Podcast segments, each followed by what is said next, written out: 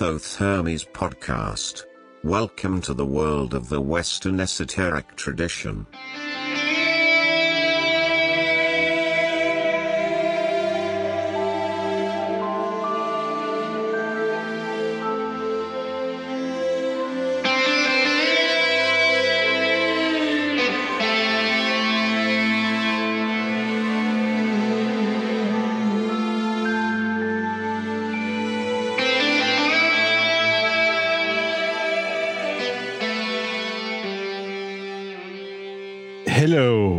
Friends and listeners.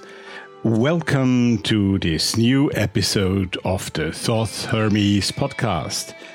My name is Rudolf. I am greeting you here from the outskirts of the lovely Austrian capital, Vienna, and I am your host. This is season four of the Thoth Hermes podcast, and today we are presenting to you the episode number 15 in that very season, and its name is Occulture Psychology.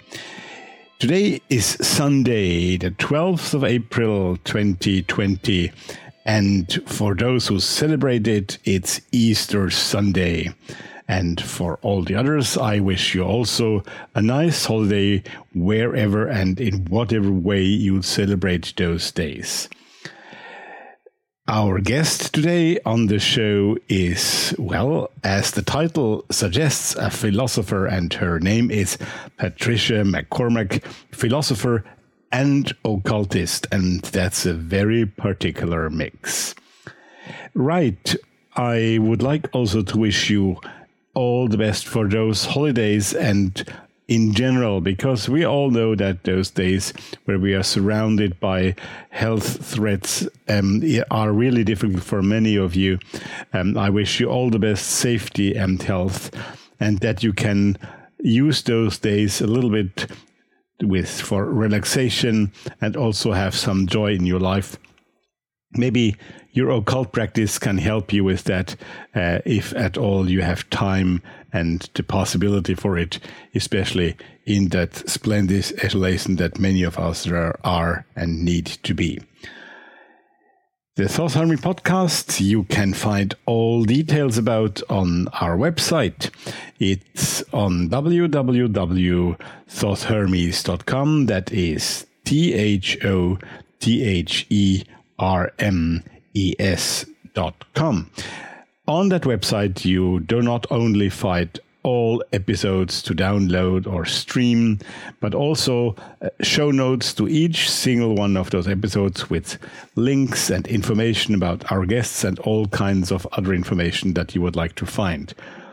Of course, there is also always the possibility to give some feedback on that web page, and you can do that either directly on uh, communication panel there where you can send us a message directly, but also via a voicemail, a free voicemail that you can send to us if you want to.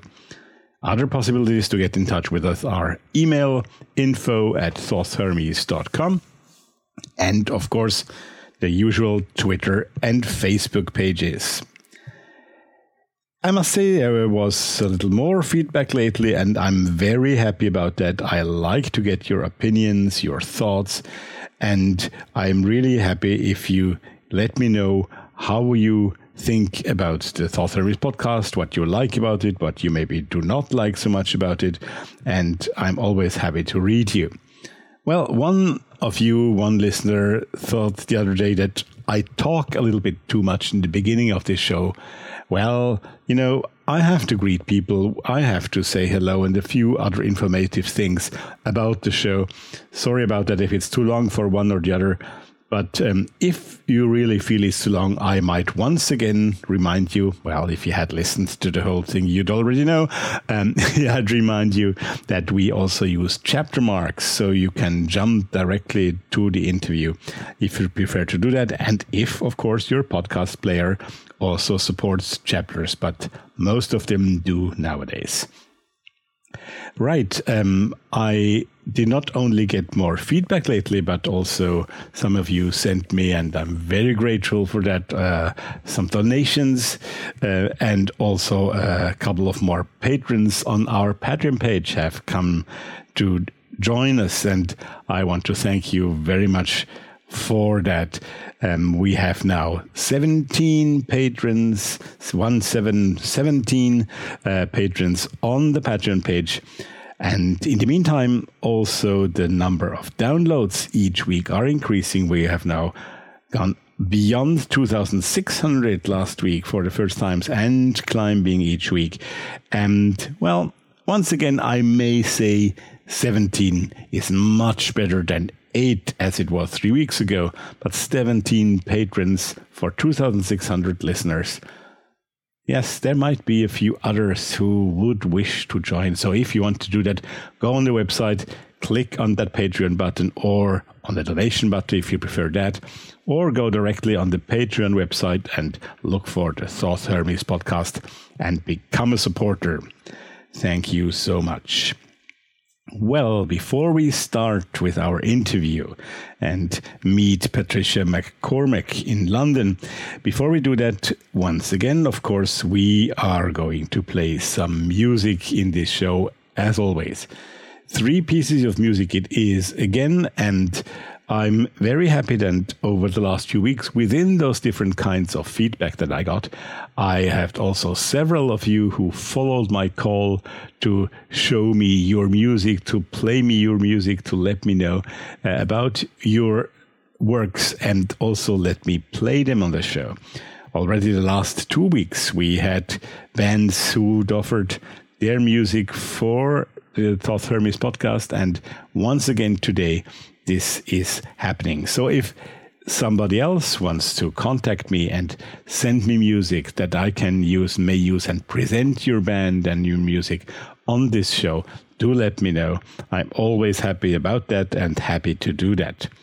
So this week, the three pieces that we will hear today is called is from a band called Realism, and they have a kind of meditation and ambient music, but with rather rocky and harsh overtones. And uh, I really liked what they sent to me. And the details about them and links where you can find their music also online. You will be able to find them in the show notes as always. So let's dive right away into their first piece of music for today. Again, this band is called Realism. It um, comes, the music comes from the early 2000s already, so it's already a few years back that they recorded that, but I think it's really lovely and lovely to hear that. This first piece is called Off the Invocation. Off the Invocation by Realism. Enjoy.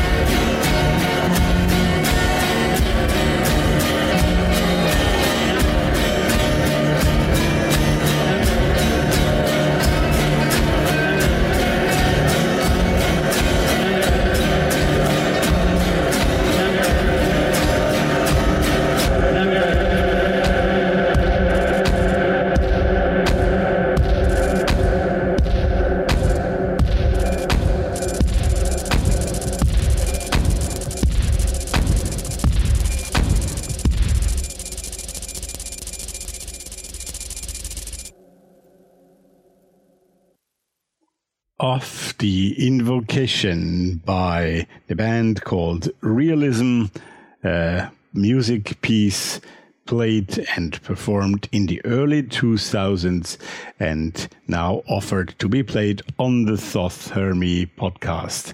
Thank you so much. We're going to hear more of realism later on, but now we're going to delve right away into my interview with Professor Patricia MacCormack. She is Professor of Continental Philosophy at the Anglia Ruskin University in Cambridge in the UK but she is originally from Australia, as you can easily discover by her lovely Australian accent. Well, it is very rare, I must say, that you find an academic and a professor and doctor of philosophy who will also admit that he or she is a practicing occultist. So, this is the case with Patricia, and I think she has very many very interesting and fascinating things to tell us about all this. Well, um, how it all started, we're going to hear that. We're going to hear how not easy it was, especially in the beginning, for her to confess that she is a practicing practicing occultist, and um, that um, even nowadays sometimes it's not always easy. Um, she is also the author of several books, like a book called Cinesexuality, that was her first one, The Animal Catalyst, the uh, recent one. She is also an activist on uh, animal rights, on queer uh, rights, on feminism and abol- abolitionist. Um, she is a very outspoken and open minded personality, and I'm extremely happy to have her on the show today. So let's go to meet Patricia MacCormack. And you, you should know already because I think you're now all people who return to the Thoth Hermes podcast regularly that we are going to have a break after about 30 minutes into the interview where I will play another piece of music. But for now, let's go and join Patricia MacCormack. Here comes the interview. It is a great pleasure for me tonight to welcome here on the Thoth Hermes podcast I must say, a very special guest, uh, uh, an unusual guest, maybe even on this podcast, because she is not only a philosopher but also a teacher at university in Cambridge. Um, we are speaking tonight to Professor Doctor, as we like to say that in Austria. You know, we like titles. Um, Patricia MacCormack, who speaks to us from the United Kingdom. And hello, good evening. Very nice to have you here. Well, good evening, Rudolf. Pleasure, Thank you pleasure. for asking me to be a um, part of this. To be it's honest, really um, I only recently came across your writings and was fascinated by them. We will speak later a bit more about them. And um, I think what is so unusual in the first place. Maybe it's only the first place, and you'll explain more about that in the second place.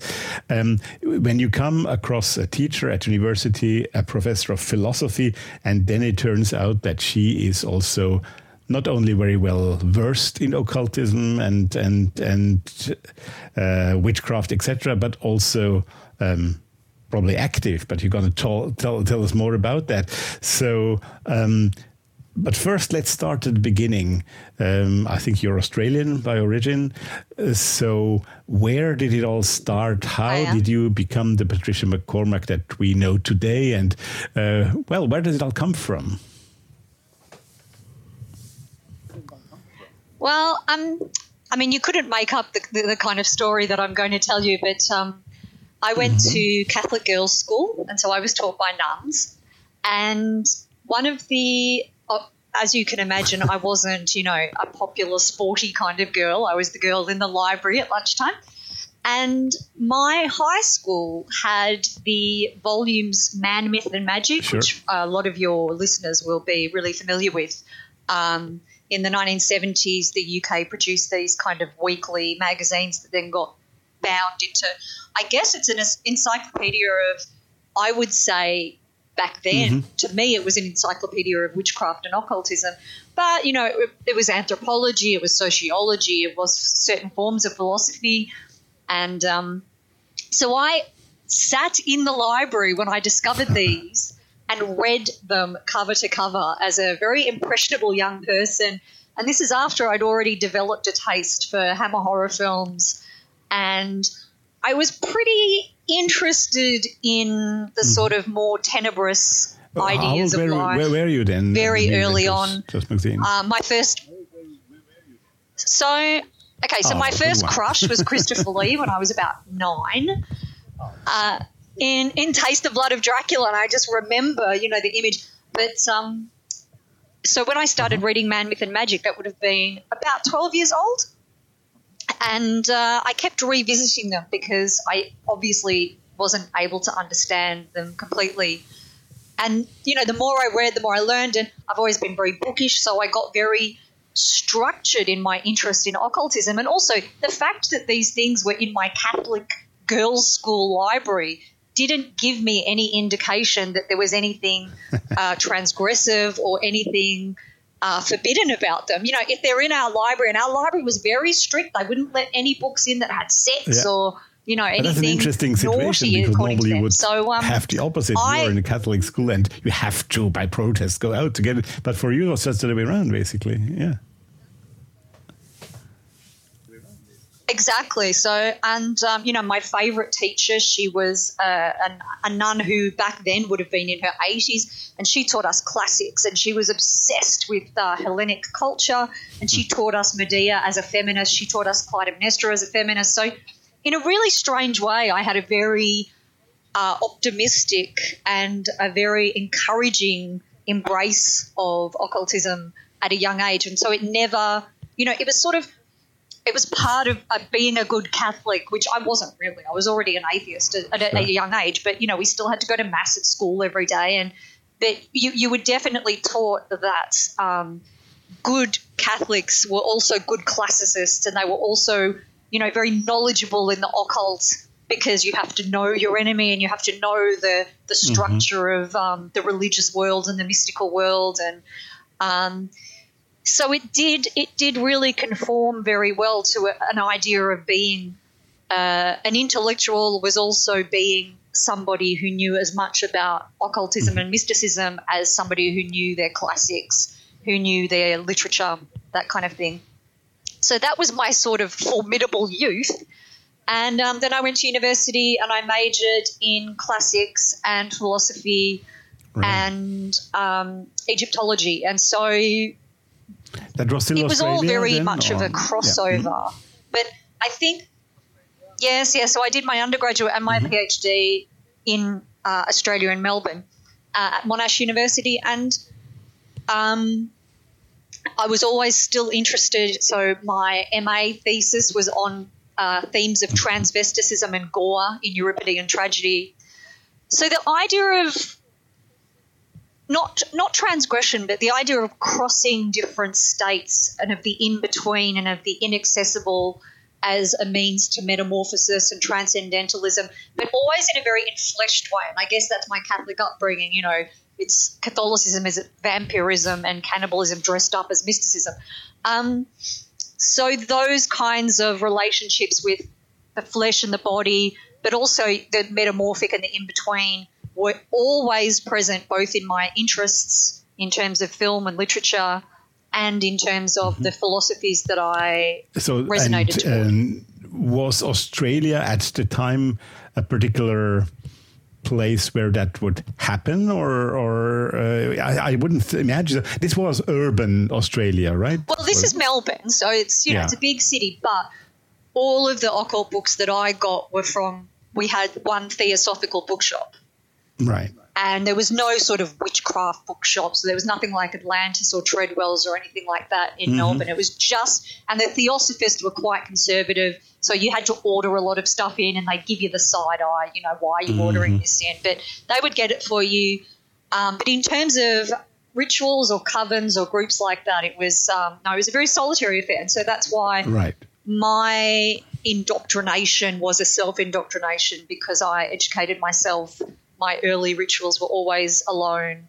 Mm-hmm. And I guess the closest you would get are people that sort of thought they were interested in the occult, but it ended up that either they were interested in, I don't know, metal or sex parties or something like that. It was usually it was a ruse for something else. So I didn't actually really fully emerge into a community of Right. occultism until I came to London.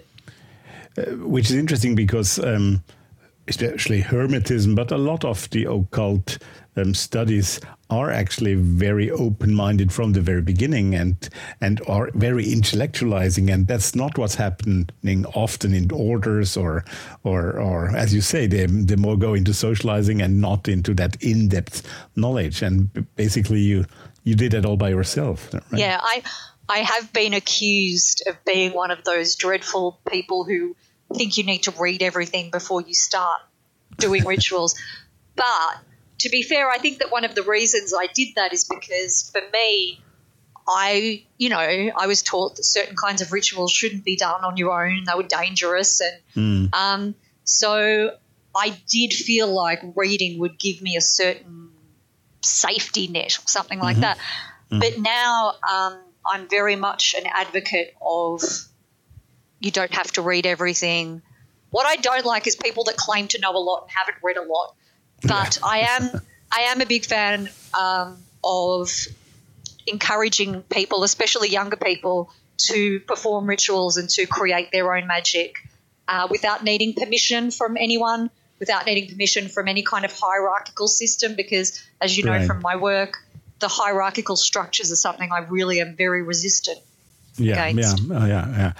I think that brings us already then into the into your last book when we, we will speak about culture. I recall a phrase where you say requi- culture requires no guru beyond self inspiration, right? So that's maybe a little bit already what you pre-configured in your in your early times in Australia. Well, I did. I did want a community, but then when I came to England and I got one, I sort of didn't want it anymore. Yeah, I well, guess- I think many of us know the feeling. yeah, yeah, yeah, yeah, yeah, yeah. But um, and also, I as somebody who has uh, led various rituals, I don't like being the leader. Being the leader is boring and it's too much responsibility, and you don't get to enter into any kind of gnosis or any kind of interesting scenario. You know, you have Okay. to. I, you have to sort of be the the parent or be the guide, and I'm not that great at doing that because okay. Um, so I led a chaos ritual in Stockholm in um, January. January, and I really didn't enjoy leading it. But uh, most of the people there were not experienced occultists; they were art students. They loved it, but I, I got very little out of it. So, you know, I'm, Yeah. I'm not I'm not fully comprehensive of the pleasure to be found in power. Right. Um, I make a note of that. I think we'll come back to that a bit later. Let's follow your path then. So I think the next step from Australia was London, basically already, yes. right? So um, in 2001, I moved to London Mm-hmm. and I got my job at ARU in Cambridge in 2002. right. And I've uh, commuted between London and Cambridge ever since. And um, obviously, moving to London, one of the big pushes was looking for a kind of community or looking for a place where occultism wasn't so isolating or frowned upon. And just being able to do things like have access to bookshops, have access to artworks, and all of those kinds of things that I guess Europeans can take for granted.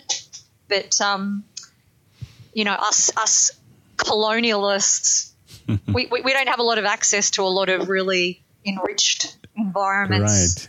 It probably depends on which part of Europe you're talking about, because um, even if my part of the world here, the German-speaking world, has a lot of history back in the centuries uh, with occultism. I think nowadays um, it's more the northern and the, the western part of of Europe that that has that feeling, probably. So, basically, I think in London you're probably at one of the epicenters of that, at least in Europe, right? I, I would agree with that. Yeah, definitely. I still now I have to revert back to how I felt when I arrived in London because it's so normalized here now that, mm. for example, for the first time I get to publish about my occultism in a mainstream philosophy book, whereas 15 years ago I wouldn't have dared, and hmm. possibly the publishers wouldn't have allowed it. Exactly. Yeah. So I think that the London scene is a really diverse and really positive one for all people from all around the world to be able to express both an academic and a practical relationship with occulture that is valid and that is given a lot of kudos in a way that it used to be something you concealed. Now, from what you're saying and also the reasons why you came to London and all this, uh, it seems to me that occultism is an, a central part of your life, right? So it's something you're you're circling around. Or I don't know how you would uh, define No, it yourself, but think- it, it's not accessory. It's it's really something that's really important to you. Absolutely. So I I am an anti-theist. I don't believe in God. I don't believe in mm-hmm. even engaging with the idea of believing in God. Mm-hmm. But I do often find myself seeking um, certain kind of vivid structures or incandescing structures that can allow me to access creative trajectories that I might not have thought of before. Mm-hmm. Some people would call those forms of gnosis or guidance or and it's probably the same motive as religious people when they look to their religion. Um, I'm incredibly interested in the power of the potentiality of our mind, not the possibility, because possibility is what you're told is possible or isn't possible, whereas potentiality, coming from a kind of Spinozist background, is all about the absolute unknowability of thought. And in a lot of philosophy, actually, that I talk about, for example, people like Foucault and Blanchot, they talk about this concept of accessing outside. So, outside language and outside image, outside representation, outside of knowledge as pre established. Mm-hmm. And to me, my occulture helps me access that. So, the kinds of trajectories that I followed, and I did really go down a very traditional path. Like, so I started with the um, uh, Agrippa and Eliphas Levi and those kinds of Right. people. Then I went, I read all of uh, Crowley, and I sort of indoctrinated myself into the tenets of both OTO and then later IOT. And now I'm at a stage where I have selected what works for me Mm-hmm. as a structuring principle or a set of principles, and they are what I return to. But at the same time, because I've been so immersed in it, I'm also able to create and adapt on my own, which I think is really the fundamental honor that we get from a good relationship with occulture that we're able to create on our mm-hmm. own. Mm-hmm. Well, personally, I think that uh, is exactly the path you should take. That you should arrive at some point at your own structure giving uh, um, system, so to speak.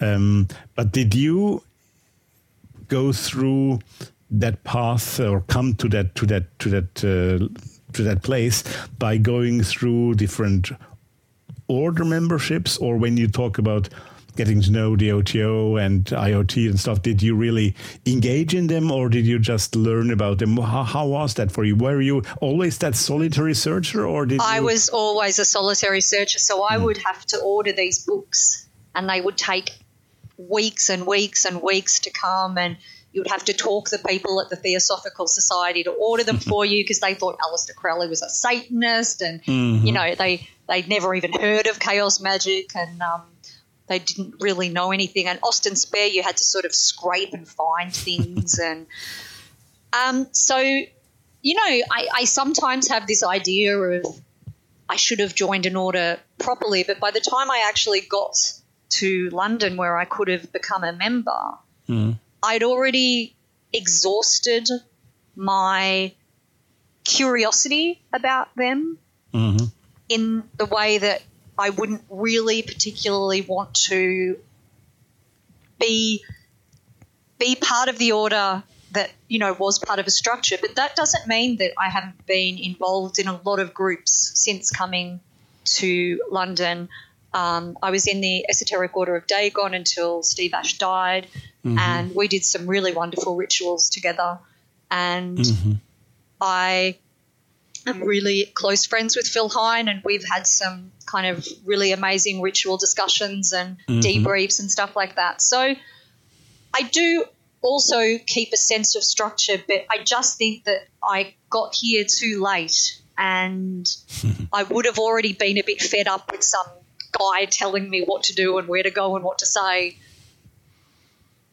So maybe it was a bit too late. late in your personal development. You mean? Yes, I think so. Yes. Yeah. Mm-hmm. Yeah. Mm-hmm. But I, I, mean, that's not to denigrate any of the orders. Um, but I think that for some people, that kind of structure is very positive, and for me, it's a little bit. It doesn't operate the function of what my relationship with occulture is for. Yeah, yeah. I mean, you were probably starting in Australia at the time just when the internet was not yet what it is today. Oh, no, no, no, no, no, uh, no. Um, and so you were still the bookie type. You needed the books and the contacts and all that.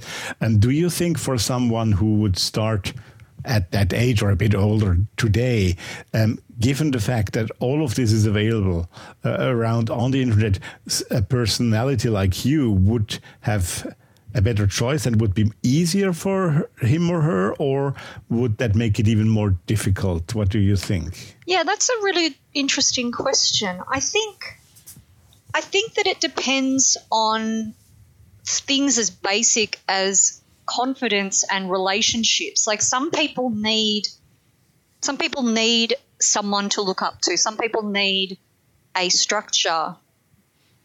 And some people like to go rogue. And so I think that would have a lot more, which is why I don't necessarily denigrate any particular structural system or any mm. order. I think that some people benefit really, really highly. And I think that one of the reasons that, for example, the OTO is so popular in America is because so many parts of America are so uh, Christian to the point of fundamental fascism mm-hmm. that mm-hmm.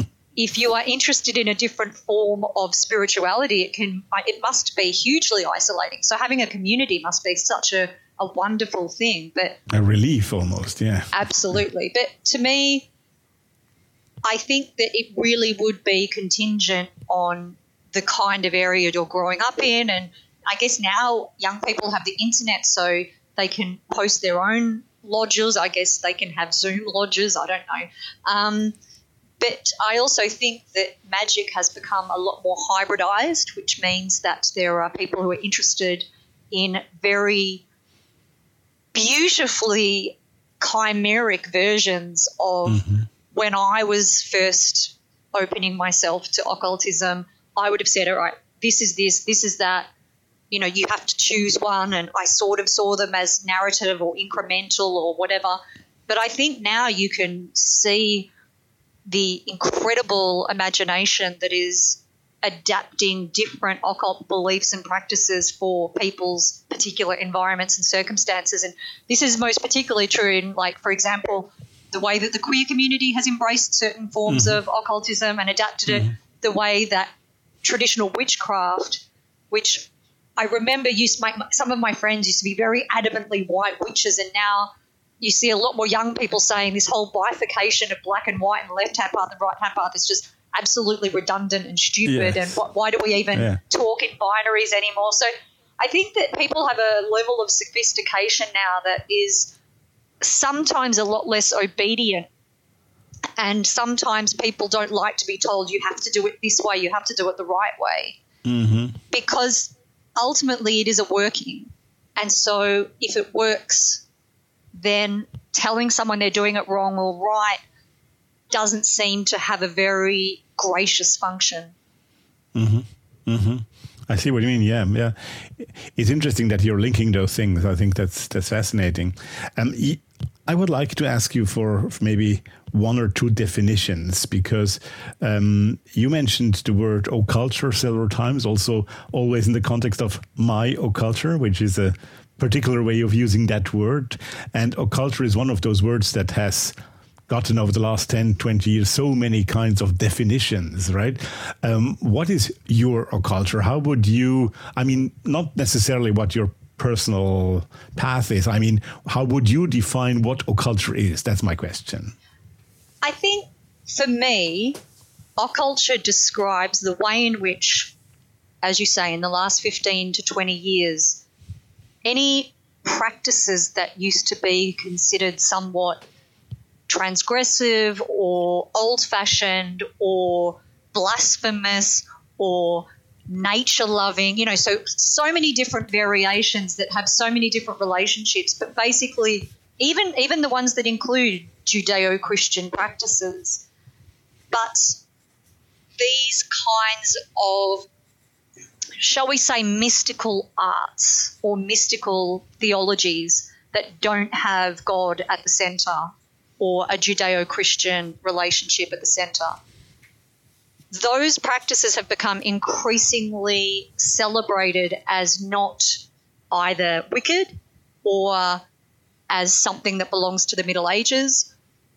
And there, therefore, is a kind of culture of occultism that celebrates it. So that's really, to me, it would be like a sociology word a culture that celebrates practices that are considered esoteric and belong to spiritual arts that are mm-hmm. not traditionally Judeo Christian or part of an established religious system. But they can be theurgical anyway, but just in, in a different Of course. Way, right? I mean, yes. to me, like, you know, to me, reading Teresa of Avila is an occult mm-hmm. practice. Yeah. And so, course, yeah. yeah, so it doesn't exclude or include anything. It's just, yeah, it's just those things that are esoteric, those things that try to access a certain kind of metaphysics, but without wanting to exhaust them through seeking yeah. proof or verification. Like, use arts, I guess. So they live by themselves, so just yes, yes, yeah. the Christian tradition, yeah. And they're very living entities. This is the other thing that occulture maybe is such mm-hmm. a hard word to pin down because these are such living entities that a lot of people think, oh, you're you know you're you're dealing in these old fashioned you know some people say middle ages some people say mm-hmm. they're they're you know the dark arts of the 20th century but they're not they're just alternate trajectories that are belonging to people who have certain kinds of curiosity that are different to the standard, tedious, boring anthropocentric questions of who is above me, why am I here, who created me, blah, blah, blah. Mm-hmm. I think occultism is interested in different questions. Yeah. okay. Yes, see where we are getting, and we're getting at, uh, at that a little bit later, um, because but I think that's a fascinating link you made there because I've never seen it like that. Um, Open Soul, uh, I made a few notes, of a few other questions a little later on, but um, you just also said old fashioned. Some of those things are old or seem to be old fashioned, let's put it that way. And how do you how do you solve the sometimes put up argument that this old fashioned, this, this traditionalism, this conservatism that occultism can be or is sometimes accused, um, as opposed to the activist side that it has. Um, so I personally uh, get sometimes not accused but looked at because well you that must be a conservative thing because you're an occultist i'm not at all a conservative right so how do you solve that that that equation how do you answer that well, I think that the best way to answer it is to look at people's motivations into why they are interested in occultism and what the purpose of their practice is. Mm-hmm. And if it is about this horrible, tedious reclamation of some conservative, pure fantasy of genealogy, mm. that's not to me occultism. That's just really dubious and also tedious, crappy politics, really. Mm-hmm. Mm-hmm if you're looking for a kind of experimentalism that is independent of dogma, any kind of dogma, then that to me is how I would describe the status of occulture now. So mm-hmm. the the mm-hmm. very the very right wing conservative occult groups, I'm not even sure to what extent they're occult because that's it, it's not really differentiating their rituals and their goals from any political party or even the daily rituals that we have that make us who we are. Mm-hmm. I I think that like anything, like music, like art, like religion, you've got very purposeful people and you've also got very purposeful techniques. And so I just make very clear when people ask me about that that every group has the you know dodgy, dubious, conservative version, and every group has other people that aren't like that, and maybe that explains why I've been resistant to joining any lodges because Yeah. Not that the lodges are always conservative, but a lodge for it to function has to have certain legislative structures, and for me, that doesn't chime well with the way that mm-hmm. occulture incarnates in my own practices. At least it is very hard to to distance it, right? To to to be in the structure without getting that little dogmatic um, pressure. Let's put it that way. Absolutely. And the idea of degrees and the idea of ascending, and it, it's, this is all very Christian and capitalist. And I'm more I'm more about a rhizomatic understanding of occulture. Yeah, where, you absolutely, know, absolutely. Another uh, short definition I'd uh, like to ask you from. Maybe I think that's probably easier. Um, queer, queer. You said that several times. Of course, we know what queer means, but there are basically two options of how to use that word. One of being different and other. That was the original the original sense of that word right? And later on it became more uh, in relation to lgbt uh, communities etc um, so when you say queer do you mean which of the two or maybe even a third definition do you do you mean by it? I use the term queer in the actual sense of the word, which is both senses, which is something that just doesn't fit into any category, something that shows that categories aren't capable of containing what they claim to contain. And also because I did a lot of feminist philosophy in my undergraduate and postgraduate degrees, queer was still like a super new word. Um, there was the G for gay, but even lesbian theory wasn't really an established kind of theory. There were a couple of theorists, but not many. And then T was a very, that still had a few years to come. Um, but what I like about queer is that it's a reclamation word in a very similar way to how, especially young people and young women, are reclaiming the word witch as something that is meant to be a denigration, but it is an empowering thing because really, for both terms, both queer and witch, if it's hurled at you in a way that is denigrative, it's really not defining you as anything. Mm-hmm. And so for you to say, yes, I am that, is taking away a lot of power, but also defining yourself through your inability to be defined. What does it mean to be a witch? What does it mean to be queer? So, all that I think is really required of queer theory, because you can't really say queer identity because that's an oxymoron, yeah. is is a resistance to categorization and an embrace of the metamorphic mobility of subjectivity of identity and its multiplicity. Mm-hmm. And a general disdain and interrogation of categories and their uses and functions Right. This is almost an occult thing that when you define the word, it loses its own value, right? Mm. It's and the best words are the words that you you know that they mean something s- structurally, but you don't know what they mean. And queer is a perfect example of that. Yeah. What does queer mean? Absolutely. No, true. True. Very true. Very true. I very much liked the way one can talk to Patricia MacCormack. She is a very direct person. She is open minded. You can address everything very straightforward and directly. And top of all, she is really bright and has very, very interesting things to say. Lovely talk with her, I must say. That Australian in London who teaches philosophy in Cambridge. Yes, well, it's the interval, the little break we take always, where we will now listen to another piece of music.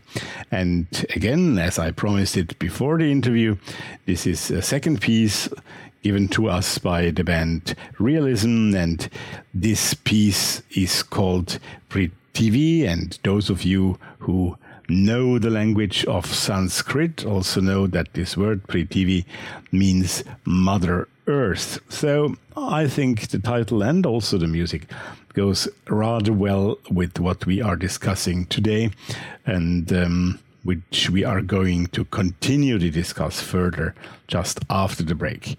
For now, it's up to realism and Prithivi.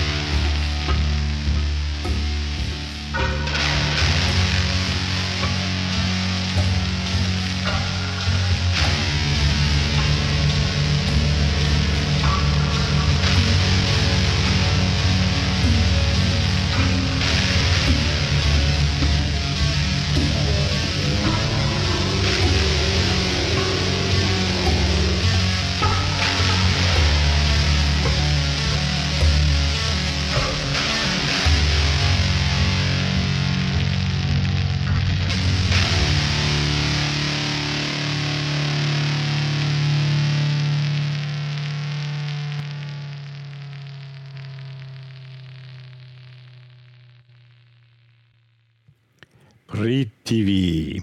Another piece by the band Realism.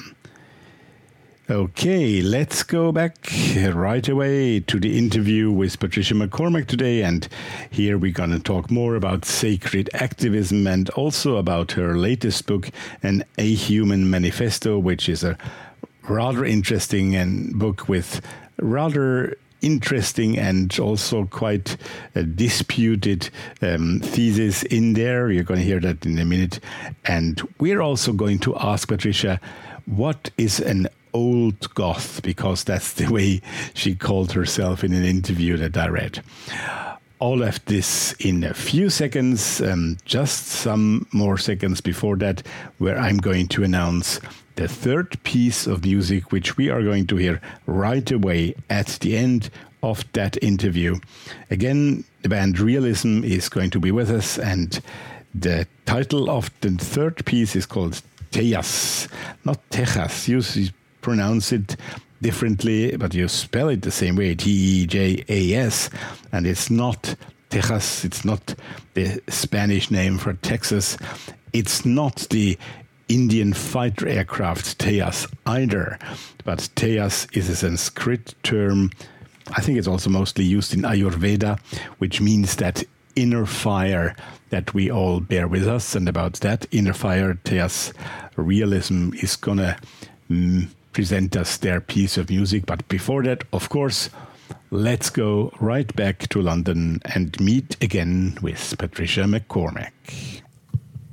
I would like to throw now another term into the into the interview because I think that's a term I haven't read it in your or heard it from your talk. So, but I think it's very much there, at least for me, when I hear and uh, read you, um, and that's the term sacred activism right?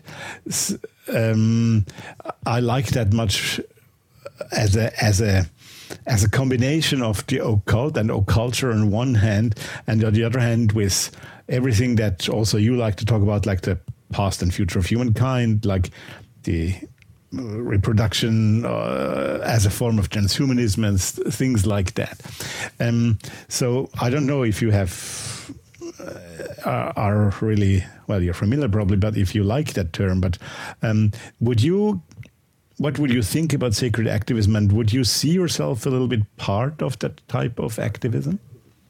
I don't know the term as a kind of structural group. I don't think it is. Right? No. Okay. So, I mean, the only thing that would worry me is that for activism to be sacred, does that mean there's a profane activism? if, if I was going to employ sacred activism, I would also want it to include huge amounts of profanity. Yeah, yeah, yeah, um, yeah, yeah. But I'm assuming what it means is using occult techniques for activism. Right. And in my opinion, it's an incredibly powerful tool because it's about using, as I said earlier, things that make you incandescent, and things that make you encounter worlds and experiences that we don't yet have a vocabulary for in order to fight problems that we don't yet have the vocabulary for. Mm-hmm. So you don't need to default to some pre established polemic or some pre established manifesto and say, well, this is my activism and this is how I fight it because by making yourself think otherwise through various rituals and exposures to different occult practices, you can adapt your techniques and you can think in a very lateral and different or multiplic, uh, uh, multiplicitous way. Mm-hmm. Because, as we know, activism is very environmentally specific, depending on your region, depending on your time, depending on your capacity to act, and mm-hmm. on the affects that you have the capacity to produce.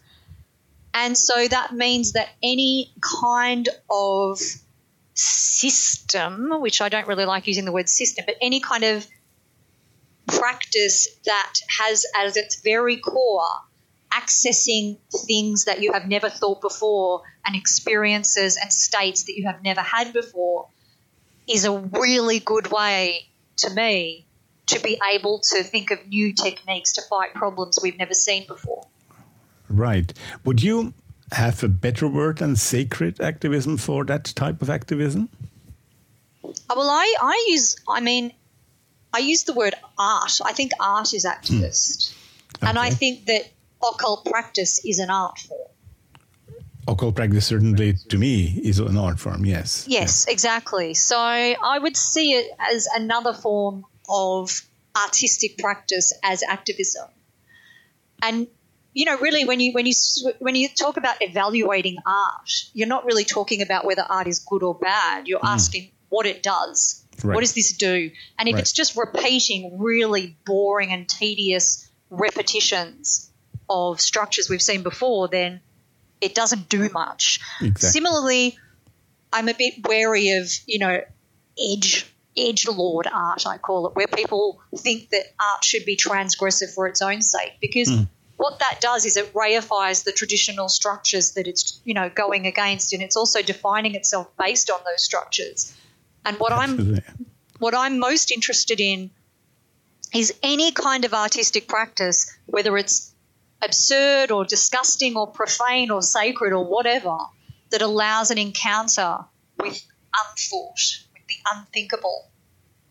And so I would say that sacred is nice as long as it's not excluding the profane or as long as it's not holding up this form of occultism Yeah, to some kind of div- divine level that is exclusionary of anything. That comes from the exterior and is given, so to speak. Yeah. Yes. Yeah. Yeah. Yeah. mhm.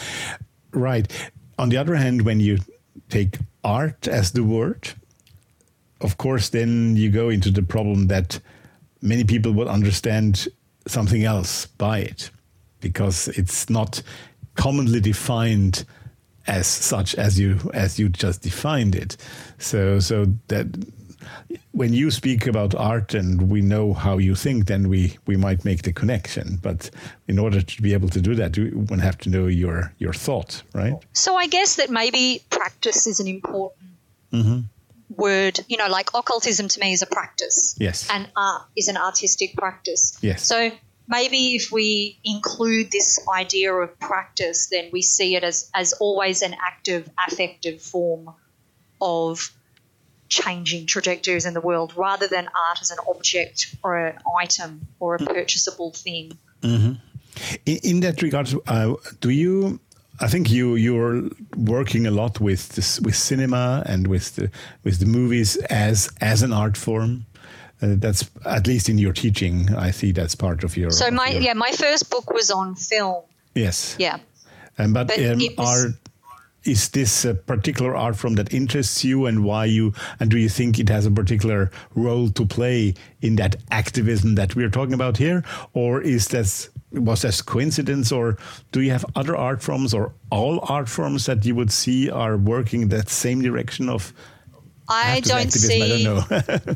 I don't see a, a super super like hard epistemic division between say Mm-hmm. cinema or Music. Or, music or anything like that. I think I so the book I wrote on cinema was about our relationship with the act of watching film rather than an anal- analysis of any films because I find people who analyze films incredibly boring. Mm-hmm. And and you know people who analyze art it's as you said earlier once you Yeah. define it once you tear it apart you've eviscerated it but and it may just be one perspective and that's great but i don't see that as producing action. So for me the epistemic divisions between painting and cinema and literature aren't necessarily as important as what they can do. So I personally don't you know, we can we can address or acknowledge their specificity, but I don't think that it's particularly necessary because if it makes us do, then it's valid. And that's why I don't really, you know, I have the areas of occultism that I have adhered to that have interested me the most, but I would never denigrate any others because hmm. what works works. sure, sure. Is is art magic? Yes. Hmm. Yes. Yeah. Absolutely. Is is consuming art magic as well? No. Okay, so you have to be the artist, right? No. No. Okay, go if ahead. you if you develop a symbiotic relationship with art, Mm-hmm. then you are a magical practitioner. right. So you don't have to be the artist, but it's sort of thinking about somebody who owns art versus somebody who enters into a relationship with art. Right. You don't have to own Bernini's Saint Teresa to enter into a relationship with Saint Teresa. Yeah. And when you witness that sculpture, you become an artistic practitioner. Mm-hmm. You become, you create an alchemical relationship. You don't have to have made a film. If you can watch a film and somehow the alchemy between you and the film produces something in you that then changes other things, that to me is artistic activism and alchemy.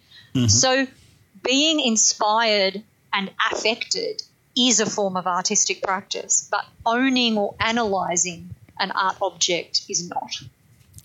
Right, right, right. Very interesting. Very interesting. Well, we were talking about um, activism also in the context. Well, we didn't really talk about it. I just mentioned it about the past and the future of the humankind, right? For example, we are facing all kinds of problems. Uh, we don't have to speak about go into detail. We all know what we are speaking about, and even what's happening in those very days. I think is a kind of a symbol, at least to me. I don't know how you see it of of what we are about to produce in this world and have produced so far. Um, but um, you just said a little bit earlier. You you you said that famous word anthropocentric, right? And um, I would like to go a little bit into that because your latest book, the an Ahuman Manifesto. Um, uh, I thought it was very interesting. Also, it's a very interesting chapter on occulture in it. But of course, it uh, it states a few things that um, are for many people, especially if they are too much linked to some divine context, let's say, or some outreach context who teaches them how to behave. Uh, they have a problem with that. So maybe you want to talk a little bit about that and how that's related also to your to your occult thinking or, or how to your general thinking, which is influenced by all your work in the occult? Well, I think so. I guess what you're talking about are the the main premises of the manifesto, which is uh, that humans should cease to be. Um, this is the thing that seems to have riled most people up. They, they they seem to be paying less attention. Certain certain demographics, Certain, they're paying less yeah. attention to the occultism. They're paying less attention to the artistic stuff. They're even not that fussed by the abolitionist vegan argument. That they get very riled up by my proposal that we cease reproducing. Mm-hmm. And I think that this is inherently both an occult and a queer call because to me, creativity is about, and I don't mean production in a capitalist sense, I mean production in a, a way that it redistributes flows of creativity and pleasure and things like that. That's production, and reproduction is production of the same. Mm-hmm. So whether whether you're reproducing a piece of art that's been done a million times before and that's why it's rubbish, or whether you're reproducing arguments that have been said a million times before and that's why they're rubbish, or whether you're reproducing dogma from any religion under any circumstances, this limits the capacity for thought, for ideas, for intellectualism, for creativity, for experiment. And I think that one of the things that secularism has shown is that even secular humans who don't believe in an afterlife cling desperately to one via breeding, via having children. and Oh yeah, yeah. what- okay, I see what I mean. Yeah. Mm. And what that says to me is that even when humans have run out of excuses, they still do stupid things to make themselves feel special.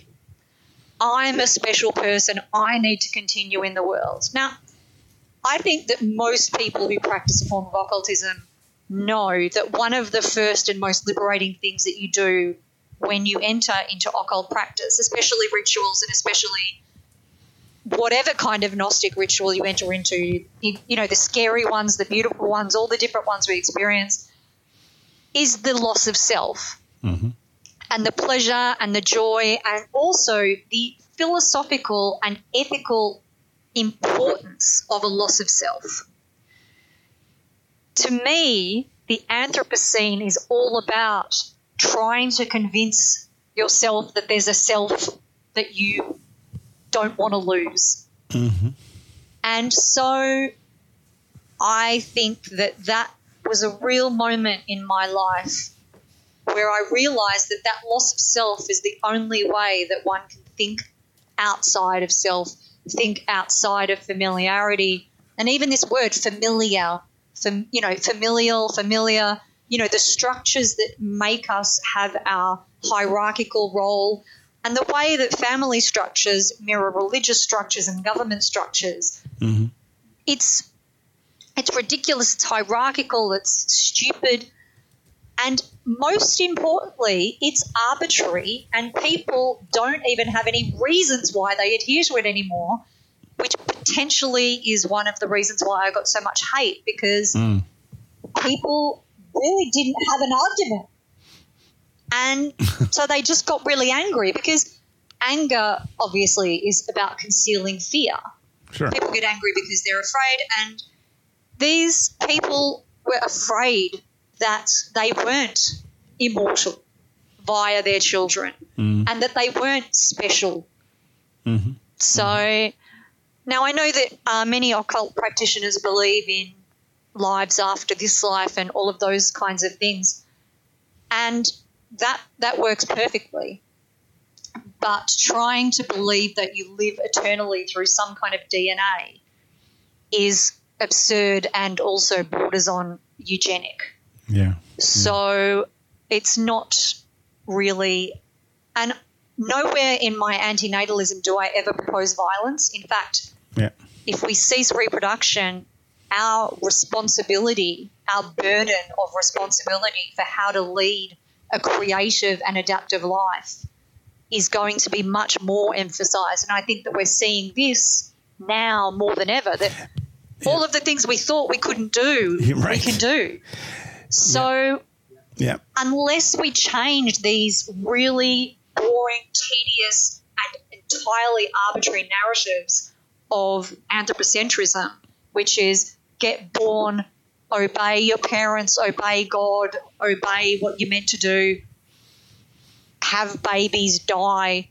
You know, we need to break out of that. Yeah. And and if we do that, then we have no knowledge of what kind of potential we could unleash. And so this is this is an argument that resonates both with someone like Austin Osman Spare and also with Nietzsche Mm-hmm. and Spinoza, three people that I find incredibly influential and really, really Yeah. adhere to philosophically. Because what they all suggest is that we limit ourselves with very rudimentary comforts Yeah. and they're not necessary. So, mm. yeah. So that's Yeah. what that was about. Yeah, well, great. Well, thank you. I think it's it's important and and to hear it from from your mouth also what what especially definition of reproduction. I find that very fascinating. To be honest, I'm sure you you've seen that good old James Lovelock has written a new book at age hundred. Have you have you have you come across that? I have not. No. No, he, he, he issued a book called Novacene, The Coming Age of Hyperintelligence. Uh, just lately. He's 100 Oh, years this- of age.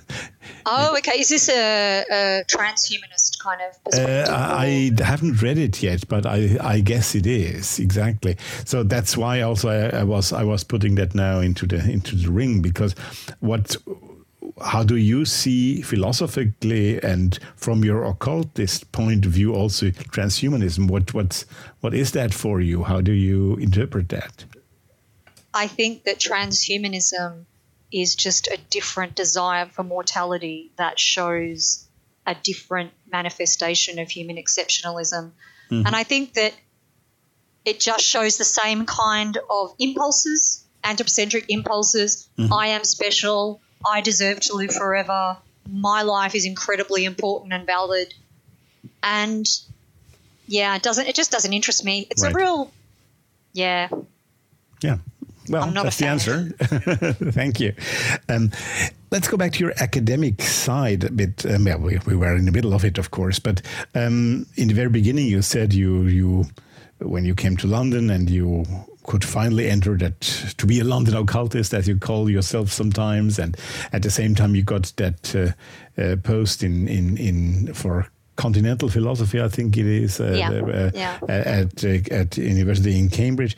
Um, how does that in your day to day academic life work together? I I often come across people who are writing very highly academical books about occultism, but uh, are not practitioners. On the other hand, there are others who are practitioners who are not accepted by the academic community. Um, so, A, do you see that problem as well? How do you relate to it, and how do how is well, your personal I, experience? I kind of think about it like coming out because I, when I arrived, you know, I wasn't, I didn't get made a professor when I was in my 20s. no, sure, yeah. Um, so it was just something very private. And then I started doing lectures on occultism and cinema at Treadwell's in London. Mhm. But I didn't really tell my uni about it because I thought they would think that it was a little, you know, and and also it did feel because most of my practice was private with the exception of a few groups I belong to now and again yeah, I just kind of kept it in the closet, I guess.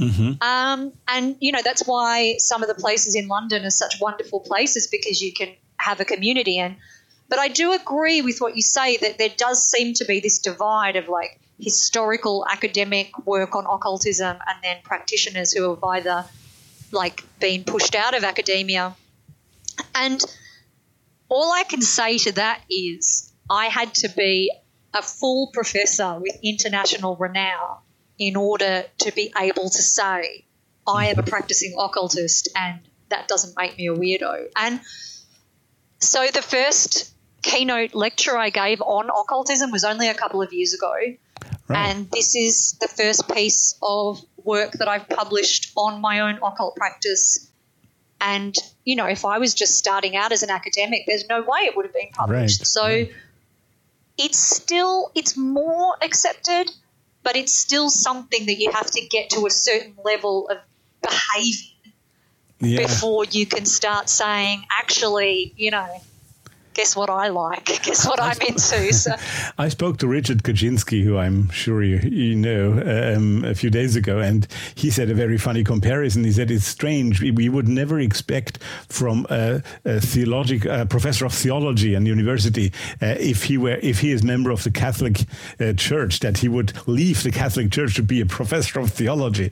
But so why do you not accept practitioners um, in those, for example, esoteric I mean the history of esotericism, etc. Universities, right? So, um, but you you never had that problem visibly. So, so I, I, I didn't, but I can say that there are certain echelons that still sort of give you the side eye, and they're not like, for example, I would never give a paper on occultism at certain venues.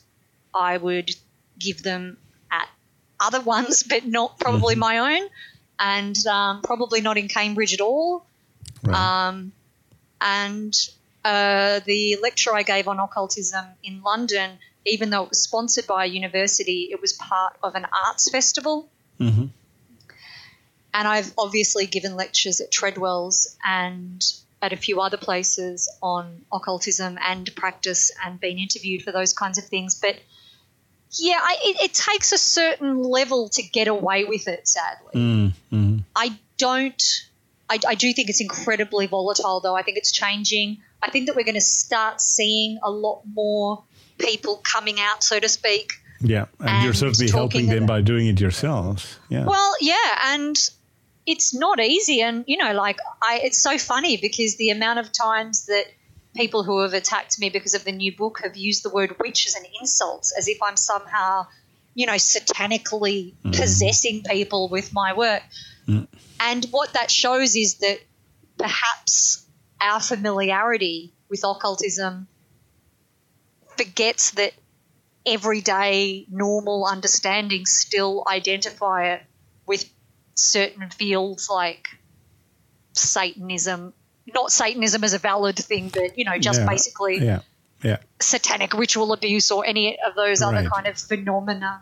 Um, And even the Yeah, use of the word the use of the word witch as an insult shows that Yeah. this is still a very anti-feminist and and uh, uh, uh, middle-agey uh, uh, mind who would say that. yeah, right? yeah, yeah, Yeah. yeah, And a, a lot of it is about you know the disobedience, uh, Mm. the disobedience of a queer witch who you know how, how dare our tax money pay for her to be a philosopher when she's Yeah. producing, which is Yeah. funny because actually unis aren't funded by the government. But anyway, Yeah, yeah, Um, yeah. so yeah, it's it's it's funny where people go when they want to insult you as an occultist. yeah, yeah, true, true. Um, I'm not insulted by the word witch, so I, I'm I'm okay with that. Yeah, Pro- probably others who think like the, why, the the ones who insult you with it, they they they would go for it, but not yourself. I'm sure. Yeah, Yeah, yeah, They, they they can have their insult. yeah. Good for you. Well, t- tell me what is an old school goth? You, you once you once defined yourself. I don't know where I read that, but uh, as an old school goth. What is that? Well, so I got into goth when I was very young, probably I don't know, 10 and I started going to goth club. Now, this is one good thing that we did have in Melbourne. Mm-hmm. We didn't have any occult circles. I couldn't join any covens or anything very easily, but we have always had goth clubs. Always Okay. since the late seventies, we have had. You know, when post punk turned into goth.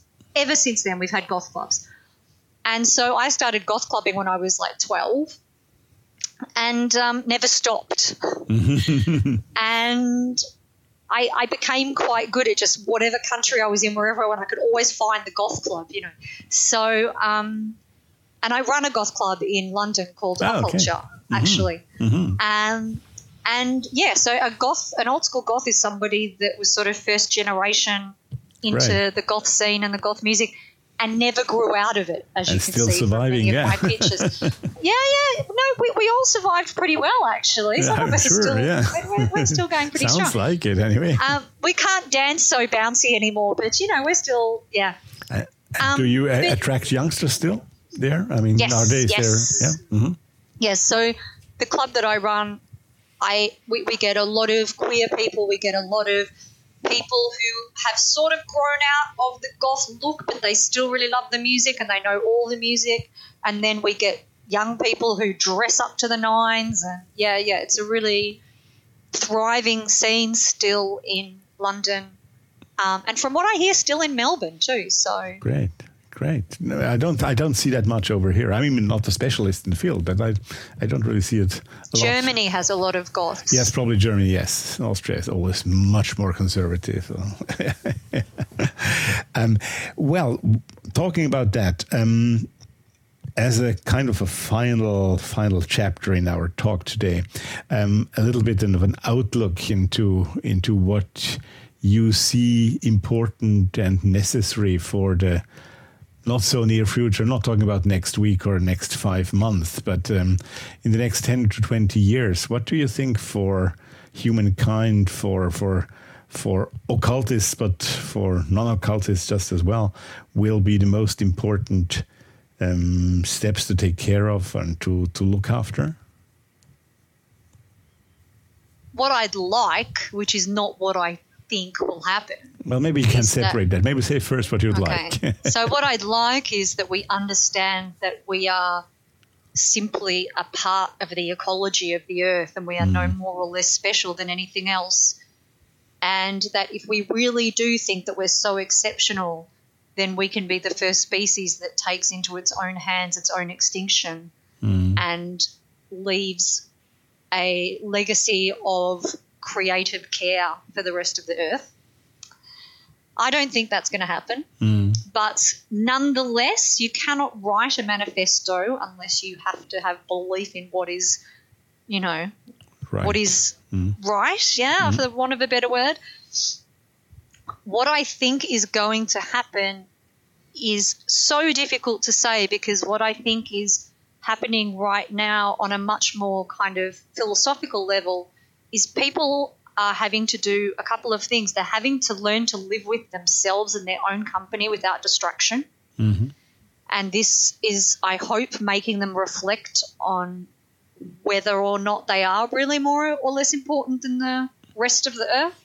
Mm-hmm. I think that we are becoming aware of our own adaptability and that in the next 10 or 20 years, the value or the appreciation for adaptability will be more than the appreciation and value of power. And I think, in terms of occultism, well, I hope we're definitely going to be seeing a lot more hybrids of these groups, a lot more young people embracing occultism as a completely valid practice, as a form of life. Mm-hmm. And in the most optimistic way, it will get people to move away from any kind of fundamentalism Hmm. of whatever, you know, whether it's political or religious or whatever, that um, occultism will teach us how to live in a much more chimeric way and make us more accountable at the same time. Because I guess if you're becoming more creative, then you also have to become more accountable because you'd see the affects of your expressions. And how can you bring people? Hmm, difficult.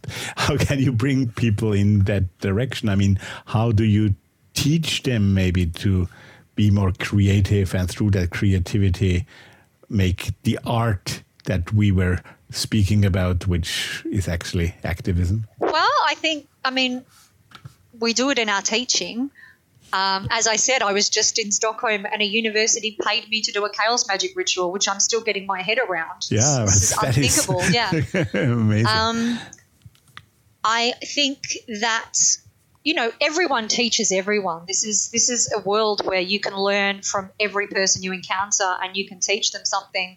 I think that the the relationships we have really have to be about reciprocity and symbiosis rather than about power. We have to stop living in this very isomorphic idea of are you above me or below me, and you know what what can this relationship get me, and that's just I guess basic anti-capitalism, but it's also at the base of a lot of uh, traditional mysticism, and it's a basic tenet of anyone in occultism who practices ways of achieving states that are unlike themselves or that make them feel unlike themselves. I think instead of this cult of self and this polishing of self, the idea of becoming unlike oneself and um, embracing those elements of occult practice will make artists of us all. So, you know, I that's why whenever I talk to people about it, I try and encourage them just look around and read and